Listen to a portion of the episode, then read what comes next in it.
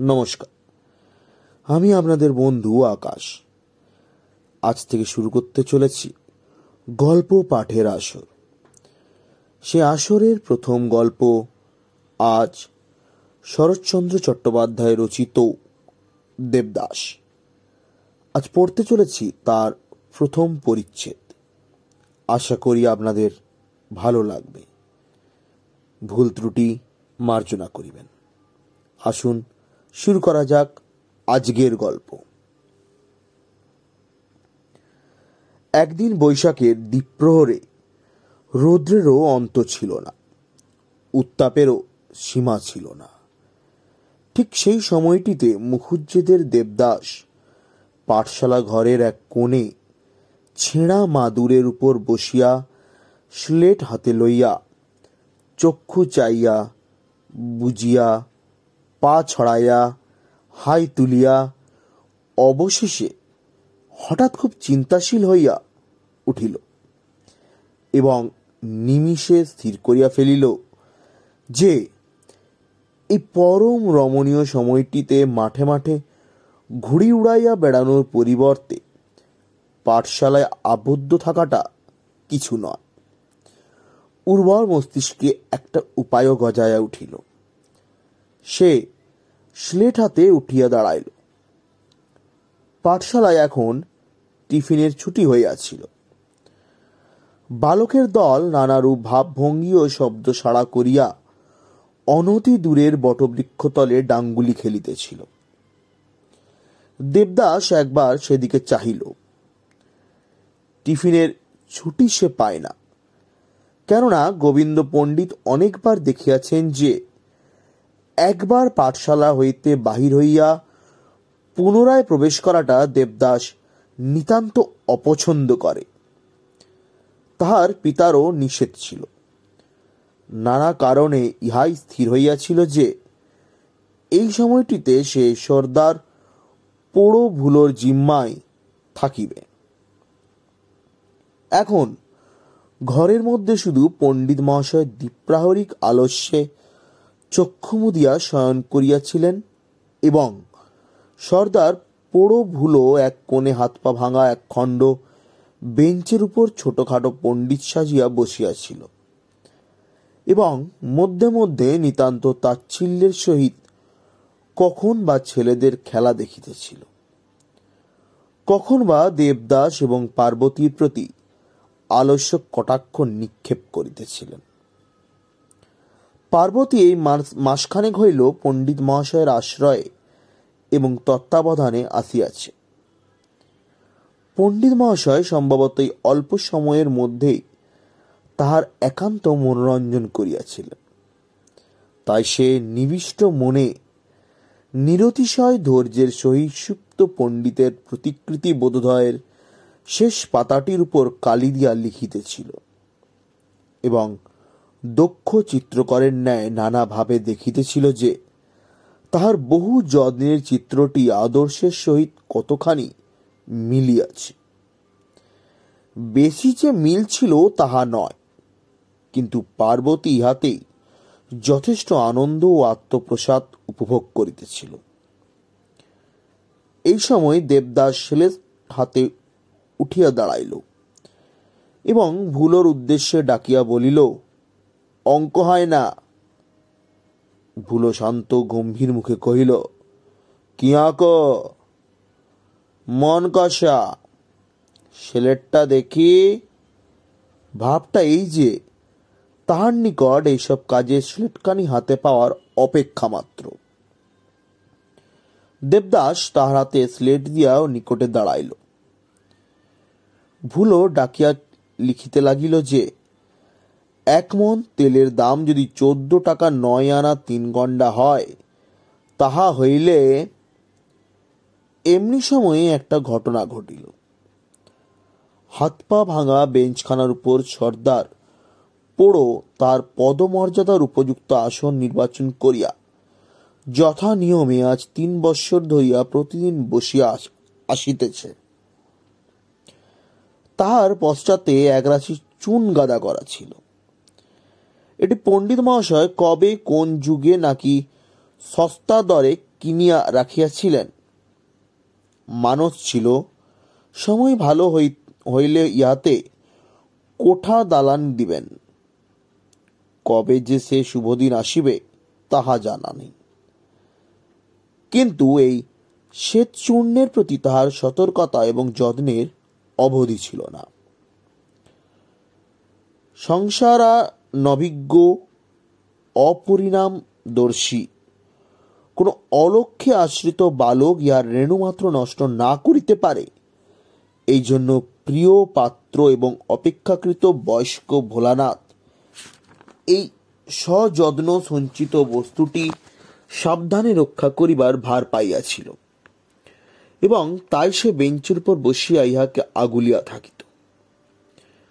ভোলানাথ লিখিতেছিল এক মন তেলের দাম যদি চোদ্দ টাকা নয় আনা তিন গন্ডা হয়, তাহা হইলে ও গো বাবা গো তাহার পর খুব শব্দ সাড়া হইল। পার্বতী ভয়ানক উচ্চ কণ্ঠে চেঁচাইয়া হাততালি দিয়া মাটিতে লুটাইয়া পড়িল।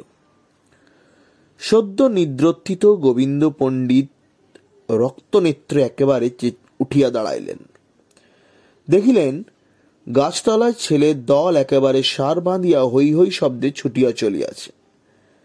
এবং তখনই চক্ষে পড়িল যে, ভগ্ন বেঞ্চের উপর একজোড়া পা নাচিয়া বেড়াইতেছে এবং চুনের মধ্যে আগ্নেয়গিরির অগ্নুৎপাত হইতেছে।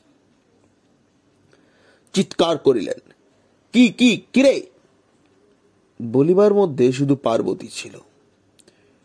কিন্তু সে তখন ভূমিতলে লুটাইতেছে এবং করতালি দিতেছে। পণ্ডিত মহাশয়ের বিফল প্রশ্ন ক্রুদ্ধভাবে ফিরিয়া গেল। কি কি কিরে তাহার পর শ্বেতমূর্তি ভোলানাথ চুন ঠেলিয়া উঠিয়া দাঁড়াইল। পণ্ডিত মহাশয় আবার চিৎকার করিলেন, গুঁয়োটা তুই? তুই ওর ভেতর। আবার? দেবো সালা ঠেলে। মন কথা। আবার গুয়োটা কিন্তু পরক্ষণেই সমস্ত ব্যাপারটা বুঝিয়া লইল।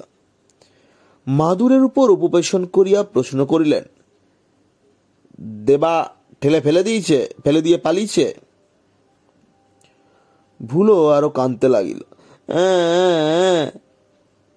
তাহার পর অনেকক্ষণ ধরিয়া চুন ঝাড়াঝাড়ি হইল।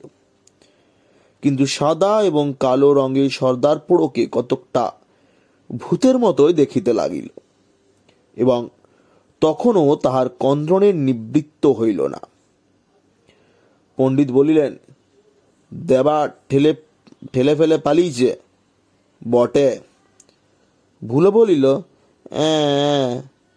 পণ্ডিত বলিলেন এ শোধ নেব ভুলো কইল "অ্যাঁ, অ্যাঁ, অ্যাঁ, অ্যাঁ।" পণ্ডিত প্রশ্ন করিলেন ছোড়াটা কোথায়? তাহার পর ছেলেদের দল রক্তমুখে হাঁপাইতে হাঁপাইতে ফিরিয়া আসিয়া জানাইল দেবাকে ধরা গেল না। উহ যে ইট ছোড়ে ধরা গেল না? আরেকজন বালক পূর্ব কথার প্রতিধ্বনি করিল "উম, যে থাম বেড়া সে ঢোক গিলিয়ে এক পাশে সরিয়া গেল। নিষ্ফল ক্রোধে পণ্ডিত মশাই প্রথমে পার্বতীকে খুব ধমকায়া উঠিলেন। তাহার পর ভোলেনাথের হাত ধরিয়া কহিলেন, চল, একবার কাছারি বাড়িতে কর্তাকে বলে আসি। ইহার অর্থ এই যে, জমিদার নারায়ণ মুখুজ্জের নিকট তাহার পুত্রের আচরণের নালিশ করিবেন। তখন বেলা তিনটা আন্দাজ হইয়াছিল। নারায়ণ মুখুজ্জেমশাই বাহিরে বসিয়া গড়গড়ায় তামাক খাইতেছিলেন এবং একজন ভৃত্য হাত পাখা লইয়া বাতাস করিতেছিল। স্বছাত্র পণ্ডিতের অসময় আগমনে কিছু বিস্মিত হইয়া কহিলেন, গোবিন্দ যে, গোবিন্দ জাতিতে কায়স্ত ভূমিষ্ঠ হইয়া প্রণাম করিয়া ভূলোকে দেখাইয়া সমস্ত কথা সবিস্তারে বর্ণনা করিলেন। মুখুজ্জমশাই বিরক্ত হইলেন। বলিলেন, তাই তো। দেবদাস যে শাসনের বাইরে গেছে দেখছি। কি করি? আপনি হুকুম করুন। জমিদারবাবু নলটা রাখিয়া দিয়ে কহিলেন, কোথা গেল সে? তা কি জানি। যারা ধরতে গিয়েছিল, তাদের ইট মেরে দাঁড়িয়েছে তাহারা দুইজনে কিছুক্ষণ চুপ করিয়া রহিলেন। নারায়ণবাবু বলিলেন, বাড়ি এলে যা হয় করব। গোবিন্দ ছাত্রের হাত ধরিয়া পাঠশালায় ফিরিয়া গিয়া মুখ ও চোখের ভাবভঙ্গিতে সমস্ত পাঠশালা সন্ত্রাসিত করিয়া তুলিলেন এবং প্রতিজ্ঞা করিলেন যে, দেবদাসের পিতা সে অঞ্চলের জমিদার হইলেও তাহাকে আর পাঠশালে ঢুকিতে দেবেন না। সেদিন পাঠশালার ছুটি কিছু পূর্বেই হইল। যাইবার সময় ছেলেরা অনেক কথা বলা বলি করিতে লাগিল। একজন কহিল, উহ দেবাকি সন্ডা দেখেছিস? আরেকজন কহিল, ভুলোকে আচ্ছা জব্দ করেছে। উহ, কি ঢিল ছোড়ে? আরেকজন ভুলোর তরফ হইতে কহিল, ভুলো শোধ নেবে দেখিস? ইস, সে তো আর পাঠশালায় আসবে না যে শোধ নেবে। এই ক্ষুদ্র দলটির একপাশে পার্বতীও বই, স্লেট লইয়া বাড়ি আসিতেছিল। সে নিকটবর্তী একজন ছেলের হাত ধরিয়া জিজ্ঞাসা করিল, মণি, দেবদাদাকে আর পাঠশালায় সত্যি আসতে দেবে না? মণি বলিল, না, কিছুতেই না। পার্বতী সরিয়া গেল। কথাটা তার বরাবরই ভালো লাগে নাই। পার্বতীর পিতার নাম নীলকণ্ঠ চক্রবর্তী। চক্রবর্তী মহাশয় জমিদারদের প্রতিবেশী। অর্থাৎ মুখুজ্জে মহাশয়ের খুব বড় বাড়ির পাশে তাহার ছোট এবং পুরাতন সেকেলে ইটের বাড়ি। তাহার দু দশ বিঘা জমি জমা আছে। দু চার ঘর যজমান আছে। জমিদার বাড়ির আশা প্রত্যাশাটা আছে। বেশ স্বাচ্ছন্দ্য পরিবার বেশ দিন কাটে। প্রথমে ধর্মদাসের সহিত পার্বতীর সাক্ষাৎ হইল। সে দেবদাসের বাটির ভৃত্য। এক বৎসর বয়স হইতে দ্বাদশ বর্ষ বয়স পর্যন্ত তাহাকে লইয়াই আছে। পাঠশালায় পৌঁছিয়া দিয়া আসে এবং ছুটির সময় সঙ্গে করিয়া বাটি ফিরাইয়া আনে। এই কাজটি সে যথা নিয়মে প্রত্যহ করিয়াছে এবং আজিও সেই জন্যই পাঠশালায় যাইতেছিল। পার্বতীকে দেখিয়া কহিল, কই পারু? তোর দেবদাদা কোথায়? পালিয়ে গেছে। ধর্মদাস ভয়ানক আশ্চর্য হইয়া বলিল, পালিয়ে গেছে কি রে? তখন পার্বতী ভোলানাথের দুর্দশার কথা মনে করিয়া আবার নতুন করে হাসিতে শুরু করিল। দেখো ধম্ম, দেবদা, হি হি একেবারে চুনের গাদায় হি হি হু হু, একেবারে ধম্মচিত করে ধর্মদাস সব কথা বুঝিতে না পারিলেও হাসি দেখিয়া খানিকটা হাসিয়া লইল। পরে হাস্য সংবরণ করিয়া জিত করিয়া কহিল বল না পারু কি হয়েছে? দেবদা ঠেলে ফেলে দিয়ে ভুলোকে চুনের গাদায় হি হি হি। ধর্মদাস এবার বাকিটা বুঝিয়া লইল। এবং অতিশয় চিন্তিত হইল। বলিল, পারু, সে এখন কোথায় জানিস? আমি কি জানি? তুই জানিস, বলে দে। আহা, তার বোধ হয় খুব খিদে পেয়েছে। তা তো পেয়েছে, আমি কিন্তু বলব না। কেন বলবি নে? বললে আমাকে বড় মারবে, আমি খাবার দিয়ে আসব। ধর্মদাস কতকটা সন্তুষ্ট হইল। কহিল, তা দিয়া আসিস। আর সন্ধ্যের আগে ভুলিয়ে ভালিয়ে বাড়ি ডেকে আনিস। আনব। বাটিতে আসিয়া পার্বতী দেখিল, তাহার মা এবং দেবদাসের মা উভয় সব কথা শুনিয়াছেন। তাহাকেও এ কথা জিজ্ঞাসা করা হইল। হাসিয়া গম্ভীর হইয়া সে যতটা পারিল কহিল তাহার পর আঁচলে মুড়ে বাঁধিয়া জমিদারদের একটা আমবাগানের ভিতর প্রবেশ করিল। বাগানটা তাহাদেরই বাটির নিকটে এবং ইহারই একান্তে একটা বাঁশ ঝাড় ছিল। সে জানিত, লুকাইয়া তামাক খাইবার জন্য দেবদাস এই বাঁশঝাড়ের মধ্যে কতকটা স্থান পরিষ্কার করিয়া রাখিয়াছিল। পলায়া লুকাইয়া থাকিতে হইলে ইহাই তার গুপ্তস্থান। ভিতরে প্রবেশ করিয়া পার্বতী দেখিল, বাঁশঝোপের মধ্যে দেবদাস ছোট্ট একটা হুকাতে বসিয়া আছে এবং বিজ্ঞের মতো ধূমপান করিতেছে। মুখখানা বড় গম্ভীর, যথেষ্ট দুর্ভাবনার চিহ্ন তাহাতে প্রকাশ পাইতেছে। পার্বতীকে দেখিয়া পাইয়া সে খুশি হইল, কিন্তু বাহিরে প্রকাশ করিল না। তামাক টানিতে টানিতে গম্ভীরভাবেই কহিল, আয় পার্বতী কাছে আসিয়া বসিল। আচলে যাহা বাঁধা ছিল, তৎক্ষণাৎ দেবদাসের চক্ষে পড়িল। কোনো কথা জিজ্ঞাসা না করিয়া সে তাহা খুলিয়া খাইতে আরম্ভ করিয়া কহিল, পারু পণ্ডিত মশাই কি বললে রে? জ্যাঠামশাইয়ের কাছে বলে দিয়েছে। দেবদাস হুকা নামায়া চক্ষু বিস্ফোরিত বিস্ফারিত করিয়া কহিল, বাবাকে বলে দিয়েছে? হ্যাঁ। তারপর? তোমাকে আর পাঠশালায় যেতে দেবে না। আমি পড়তেও চাই না। এই সময়ে তাহার খাদ্যদ্রব্য পায় ফুরাইয়া আসিল।